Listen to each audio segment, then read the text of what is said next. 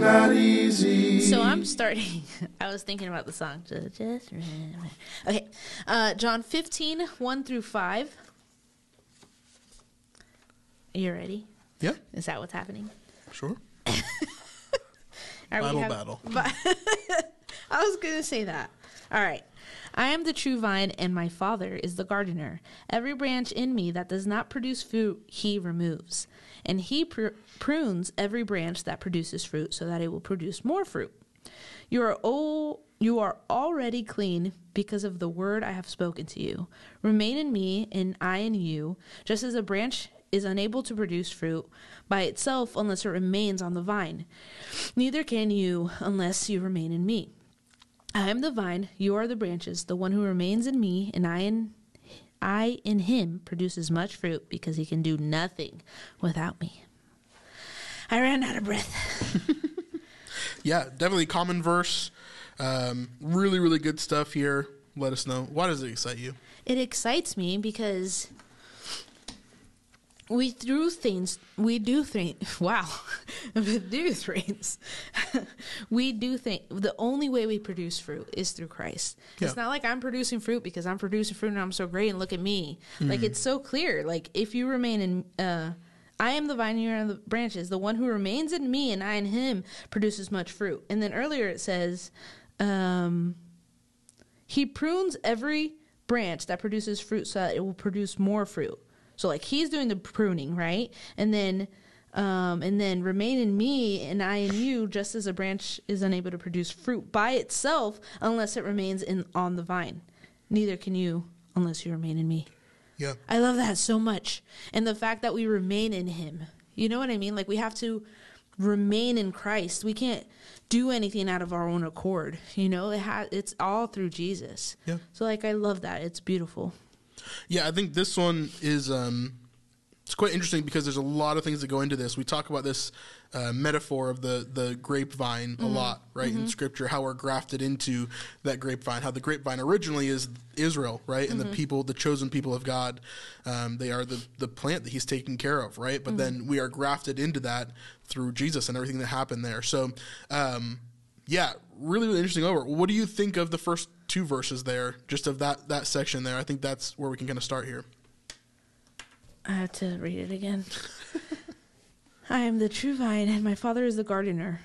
That's beautiful because Jesus is the vine and then like God the Father is the gardener. Every branch in me that does not produce fruit, he removes. I underlined that.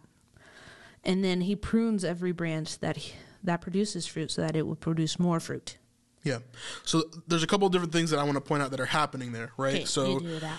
so we have the vine, which Yeah. is Jesus, Yeah. right? And then from Jesus comes these branches. So those branches are us. We are the the people, the the the things that are coming from him, right? The offspring of him, if you want to say. But it's not just the offspring, but it's part of, right? We are part of the church. We are like all those metaphors kind of blend together, right? Okay. And so as we're coming from Jesus, we produce fruit. So we either produce good fruit or bad fruit, or we don't produce fruit, right? And God can only use one of those things. Yeah. He can only use the thing that is producing good fruit.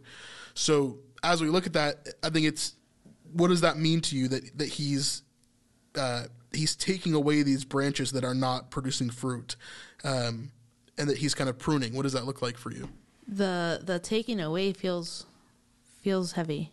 Because like how like i don't know the theological context of this but the fact that it says every branch in me that does not produce fruit he removes. That hits hard. Yeah. because he's the one that's doing the removing. Like oh you're not going to do anything? Get out. Yeah, you know what i mean? Yeah. like um i'd like to know the what you think about that specific that specific Yeah, I'm- I mean, I'm just reading it. I, I haven't like done a ton of study on this one, but um, for me, I think that is is interesting for sure. The way that we think about this metaphor, and it reminds me of a lot of other metaphors. So, like for example, like we see every branch of mine uh, that does not bear fruit, he takes away, and every branch that does bear fruit, he prunes, that it may bear more fruit. So for me, it, it gives us two things. It shows us that he we'll do the takes first away. one Well, what do you mean? Like how the how does he remove? That's what I'm. Yeah, that's what I'm talking about. Oh, okay, go ahead. Because uh, the pruning, I I have words on that too. Yeah. So every branch of mine that he that does not bear fruit, he takes away. Yeah. So he's taking off those branches that are not producing fruit in any way, right? Which is people that that are not following him, people that are choosing not to um, do the things that he's asked them to do, Yeah. right? You know what that made me think of? Deconstruction. Yeah, I, I think partially for sure. I think God can use deconstruction for good. Yeah, but you need to reconstruct after you deconstruct. Right. It's the reconstruction, the the lack of reconstructing Yeah. in some of these um, that that I that I was saying. Yeah, absolutely. But I think as well, like um, we see the other side of that, which is the secondary thing, which is those that are producing fruit. What does he do? Does he leave them alone? Does he does he like give them a little kissy kiss? Like no, he Or cuts "Good off the bad parts. Yeah. So I think of this in terms of ministry because I've been in ministry for so long. Like we've seen this a lot over the years, Yeah. right? Where imagine the church is, is a branch of the vine of Jesus, Mm-hmm. right? And then on that branch are several little stems that are coming off and producing fruit Mm-hmm. or not producing fruit. And so God will come and he will prune those pieces that are not producing fruit to allow space for others to produce fruit, right? And so I think of that in a ministry context a lot where we've seen many, many times when God has come and He has pruned specific people outside of the ministry to go either to another ministry or to go and follow their own ways because that's what they're deciding to do, right? And so we've seen this a ton where God will make space for these people to get thrown out thrown away or taken out and then new fruit will come in its place and it begin to grow you know That's an interesting way of seeing it because I didn't look at it that way. I looked at it as God, um, He prunes every branch that produces fruit. So He's pruning the branches that Mm-hmm. no produce. he takes away every branch that does not pr- produce fruit but then he prunes the branch that does so what is he what is what he I'm taking saying. away when he prunes the branch that does right so when he prunes the branch that does produce fruit he's finish my thought. okay go ahead. go ahead, go ahead. Finish your thought, and then I'll. when he prunes a branch that does produce fruit I see it in a ministry context, but I also see it in an individual context as well, where he may be pruning you in a way that is taking out sin and different things from your life in order for you to produce better fruit or more fruit, right? I see. but for me, like, oh, so so the way I read it is he prunes every branch that produces fruit so that it will produce more fruit. So to me, it's the again not uh, better not easy. Our our our our verse is that it's it may be better to follow Jesus, but then he's not he's not going to just let you grow. He's not going to be at a boy like Yeah. you're doing a great job. Like it's like okay, you're doing great. Let me grow you some more Yeah. let let's uh because sometimes the valleys are for growth right the valleys are for growth you in an actual valley that's where things grow Yeah. and um that's that's how i took it is the fact that it's not going to be all rainbows and lullabies unicorns Sure, rainbows and unicorns. We'll go with that. it's like uh like he wants to grow you yeah, Yeah, I think there was another verse somewhere that you spoke about in a different vein. But it was about um how not everything is easy. Uh it might have been David. I don't know. It do- it doesn't matter, but um that it's it's not it's not, just going to be easy. Life, life as a Christian is not going to just be easy.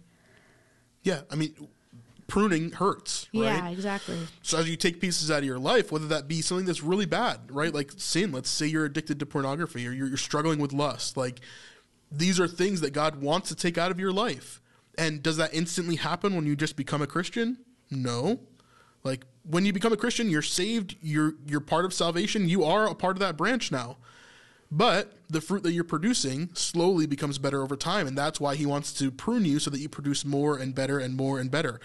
And so those things hurt whenever they're taken off of you. It's not just like this, it's not always just a great feeling, right? God doesn't always just get rid of your addiction and you never have a struggle ever again, right? Generally, what happens is you struggle with these things for the rest of your life, but you get better at dealing with them and God takes them away slowly but surely, right? Yeah, but I don't um, think it's just the bad though. Like it's also like it's just growing you more. You know? Yeah. You get what I'm saying? But in doing that, he's, I mean, that's what he's going to do. That's what God always does, is he takes away the sin of your life so that you can be more Christ-like. But if it's bearing fruit, then how can it be sin? You get what I'm saying? It's not the only thing, but Yeah, it's an that's what I'm amalgamation of who you are in total, right? Yeah. So in total, I am a human being who has sin in my life. Yeah. But that I strive to be closer to God in any way that I can, and I allow Him to control everything that I'm doing, right? Mm-hmm. So that I can go to that place. So as I listen to God, these this sin starts to become less and less and less and less and less, so that God becomes more and more and more and more and more, and the fruit that I produce is more and more and more. You see what I'm saying? Sure. So it, it's not that it's it's only sin, Right. That's what I'm saying. but it, it but that's what God is taking out of your life in order for you to produce more. Or he's just trying to get you to be more uh, organized. You know, like I don't. But why is He doing that? I just think, because in your un- organization, it's you're sinning, right? sure. Yeah. No. Yeah. That's that's true. So I, I I get I get what you're saying. Like you're saying God will I don't use think these it's just sin. Yeah. God will use these hard situations and Right. put you in those things. Exactly. But why is he doing that in the first place? It's because of your sin, because of your disobedience. So he's trying to get through that other the other things that you're struggling with by using these situations. God is because I don't want because the reason why I'm pushing back on that is because I don't want God to or I don't want people to interpret what you're saying as God will just do bad things to you because he can. That's not what I'm saying. Right, but that's how that's how it comes off. Is, Yeah. That's what you're saying. So I'm trying to trying to not have that happen. So God doesn't just do bad things just because He can. He's not just going to prune you and hurt you to hurt you. Right. He's going to prune the things in your life in order for you to create more fruit. Right. Right. So what do those things look like for you, maybe in your life? Moving us to a different state. you know what I mean? Like that's that that felt like pruning or or getting us away from our comfort zone. Um uh getting me away from like growing our business into getting a job again. Like those are all prunings in my mind. Also, like if we're talking about specific, uh, it, those things are hard, but they're not necessarily sin that's getting removed. It's just they're hard things that I'm having to go through, and and it's not because it's an evil thing. It's just a growth thing. You get what I'm saying? And then, um, as well as like oh unforgiveness and anger is always things that he's like pruning at me and and trying to to grow and make sh- make sure that i'm not sticking to those things Right. yeah, Yeah. what about you Yeah, I think on on the base level, I mean, I think that the things God is always dealing with me are just small things. Like it's it's always like these little like, do you trust me? Like, are you willing to obey in this moment? Mm-hmm. Even if it's a small thing, you know, like doing the dishes or like you know, taking out the dog. Like those those little things. It's like maybe things that I have to get done or things that I know that I should, right? That's him combating the laziness or the selfishness that I have in my life. Mm-hmm. And so for me, that's really how it manifests a lot of times is is in that way where it's like hey, like I know you should you should do this right now. I know I should do this right now, but I don't really want to do this right now. But God is reminding me that I have to, you know, and kind of having me be obedient in those ways. Um, yeah, that's mainly I'd say how it how it manifests in my life for sure. yeah for me the the highlight of of these sets of verses is the remain in me just remaining in in in christ like i feel like we're too caring about ourselves and trying to make it all about ourselves when Sure, in yeah. reality it's like the the main point of this is for me is you can do nothing because you could do nothing without me. You can't we can't do anything with without christ. Yeah. um and there's another verse somewhere i think it's matthew or it doesn't matter. Sorry that i keep doing that. Um uh where it, it's just saying that like where we need we need him we we need to remain in him. Yeah. Yeah, I love the metaphors that Jesus always uses, but they all kind of go together too, right? Like when we see him uh, teaching on the boat when he's calling uh, Simon and Andrew, right, and, and James and John, it's like he he teaches on the boat and he's like, um, he's like, see this net, like this is used to catch fish, like, and and I tell you, the kingdom of heaven is like this. When uh, you know basically all these fish will be caught and and the good fish will be um, will be saved and then the bad fish will be thrown right? And it's it's like that's it's a similar metaphor right? Or like the wheat and the chaff like it's a similar metaphor where he's he's separating these things showing us that yes there is good and evil. Yes there is uh, holy and unholy and these are the these are the ways in which they're separated right? Um, and and I think it it is like a, a fear inducing in a way of like I don't want to be the branch that's cut off, you know? Like that sounds terrifying for me not to have a connection with Jesus and with the Father. Like yeah, it's it's definitely scary for sure, but in in, in this way I think it's definitely more of a Jesus is, is talking about it way more from a sense of you do belong, you know? And take solace in the fact that that I am in you and you are in me, you know? Mm-hmm. And then we look even forward into John in into chapter 17, I think it is when we talk about the high priestly prayer, right?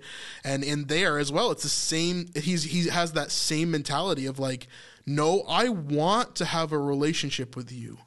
I want you to be in me as I as as in and me and you, and I want them to be in us as I am in the Father. Like you know, he, he mm-hmm. wants this relationship to be there with mm-hmm. us.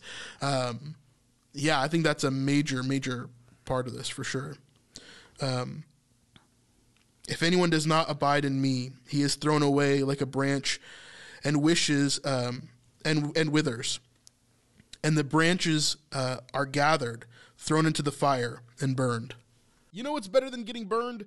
Subscribing to this channel. Help us to get to 1,000 subscribers, or follow, like, share, rate us five stars. It would really help us out. I mean, we could keep reading. That's it's uh if you remain in me and my words remain in you, ask whatever you want and it will be done for you. Yeah. Boom. I want a million dollars. I don't think that's what he means. What does he mean then? Um if we remain in him, then we're going to know like we're going to be aligned with his will, not not our selfish desires, you know. Sure, yeah. So it's not his will for me to have a million dollars? If that's what if you're praying and you're reading your word, I don't I don't hmm? I don't know. I'm not God. If maybe eventually you're supposed to have a million dollars, but it's not Uh-huh. like something. He's not a genie in the bottle that you Yeah. can get all your wishes. Yeah, I, I'm I'm just using that because this is a verse that we know that a lot of prosperity preachers and Yeah. and people use this because they're like, whatever you ask, like Yeah. you're gonna get it, you know, like ask, seek, and knock, right? Right. And but as we know, like when you abide in God, the only reason why you abide in God is because you surrender to God. Exactly. And so anything that you receive in your life is only because of that surrender. Exactly. And like you're saying, any, anything that you do in your life is only because of that surrender. Mm-hmm. So as you do these things, it's not because you can do good, but rather that God can do good through you. Right. It's the remaining again. Right. Yeah, remaining in him and and and seeking him to see what his will is, what he desires, and not not and trying to die to self, pick up your cross and follow him daily, you Yeah. know. Yeah, and we even go on to the next section in- where he talks about the inverse, right? Which is not only are you to remain in me and to surrender to me, but also there needs to be a rejection of the other things. Because when we talk about love, right? When we talk about love, it's not only that you're loving. Like I said this during our, our wedding ceremony, right? During my vows, this is what I said to you. I said, um, it's not only that I'm choosing you, but I'm saying no to every other girl on the planet, right? Because I love you and I want to be with you. I don't want to be with anybody else. And so, uh, like, here it's the same thing. He's saying, once you choose to abide in me, and once you're living in that, once you surrender in that, there has to be not only a love for me, but a hatred of these other things. Yeah. And, and it's a, it's a righteous hatred, right? It's a righteous indignation of like, no, I don't want to be a part of that. I see how evil it is, and it, it physically makes me sick. Yeah. Like I, I do not want to be a part of it. Yeah. Right. Um, and so I, I, I feel that in my life so often. I think we, we both do. We, we've had these moments where it's like we, we kind of get reintroduced to what the world is actually like because I think we're in a bubble sometimes of like A Christian bubble? uh, just our own world, you know, because especially since we moved to Tennessee, like it's just the two of us. Like we don't really have much interaction with that many people. Yeah. And it's like when we do, it's mostly church stuff. So it's like in general, I think we're definitely encapsulated, you know, in our own little world. Mm-hmm. And so when we do see these interactions with what the world actually is like, like for example, like I remember in high school, I was sitting at McDonald's with all of my friends, right? Like we're just hanging out for the night. Mm-hmm. And I remember we were sitting down and then another group of people from our same high school came and sat like in a booth next to us or behind us, right? Uh-huh.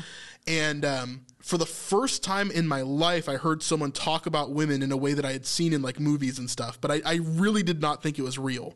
Oh, You know, okay. yeah, you so- thought it was a caricature. Right, right, right. Yeah. And so like I'm hearing this person talk, and he's like, "Oh yeah, I'm not gonna sleep with her because she's not a party girl and she doesn't want to go do all this stuff and blah blah blah." gosh. And I was like, In high school? "Yeah, yeah, yeah." Yeah, I guess that makes sense. And for me, it's like me being the kid that I am, right? Yeah. Not that all my friends were Christian. Like I was probably sitting with like a Wiccan and a Jewish guy, right? Like Uh-huh. those are my friends in high school.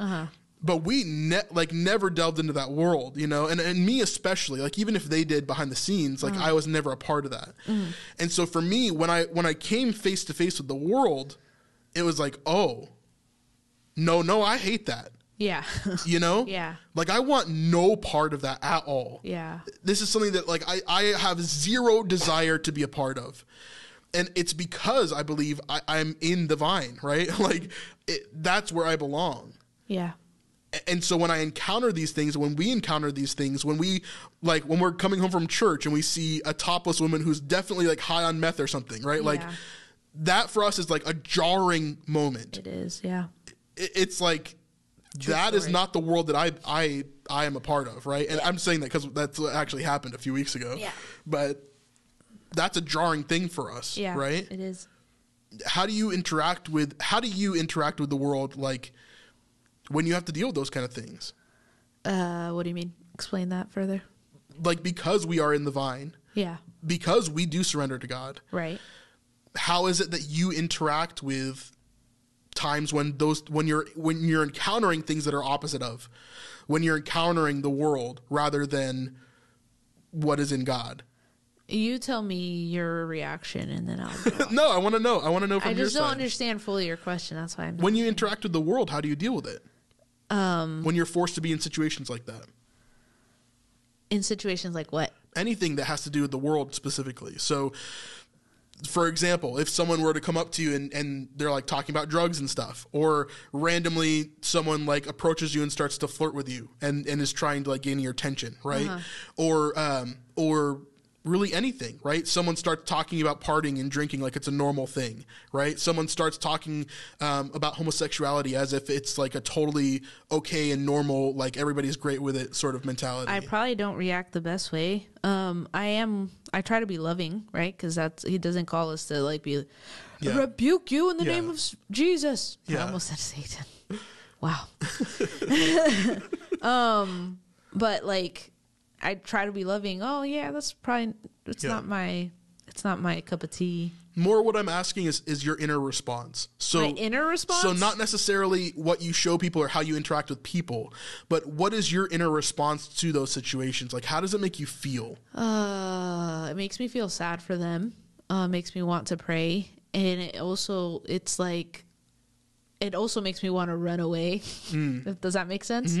Like I don't want to be in this uh situation. You don't want to have to to deal with them and talk with them and and continue the conversation with them Right. in many ways. Um, but it does it does make me sad and want to like, ah, I wish they would know Jesus, you know? Yeah.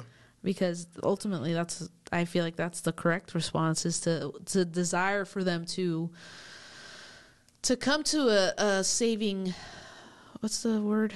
Saving as a saving Grace? knowledge of saving wow. Yeah. Yep, that's what I'm saying. so, how would you react? I think it's similar. I, I think I run oftentimes more than anything because I am not used to being in situations like that, and and running from sin saves me from participating in it.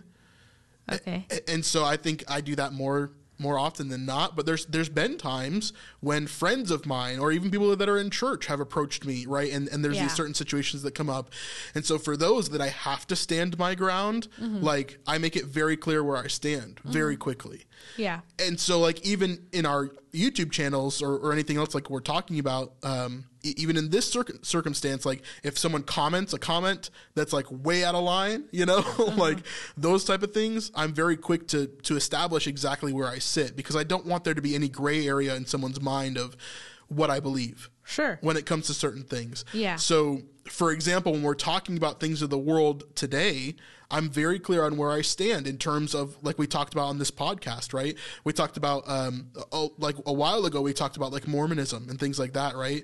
Um, while I love many Mormons, I'm very I'm friend I'm friendly with many Mormons. Like you know, I work with a lot of people that um, work in companies that are primarily Mormon. Like there's a lot of different things that that I that I think about when I'm in those circum- circumstances because while I love them, I have huge, massive disagreements with them. And if they didn't have massive disagreements with me, then that means that they don't follow the religion that they say that they do, right? Um, and so for me, I would rather talk about those things than hide it to save face in, in a different way. Sure. Yeah, absolutely. I agree with that 100%. That's why I said it it would depend. For me, I grew uh, the, the difference is you grew up a Christian. So Mm-hmm. like these are automatically your ways that you respond, but for me, I grew up in that world. You know what I mean? Yeah. In the worlds of of of of in the world, in the world. Um so my interactions would be uh more slow but not necessarily conforming. Does that make sense? I Sure. stand my ground as well, and I'll say, "Hey, I'm, that's not really my thing. I don't do that." Or Yeah. like when I first became a Christian, I don't do that anymore.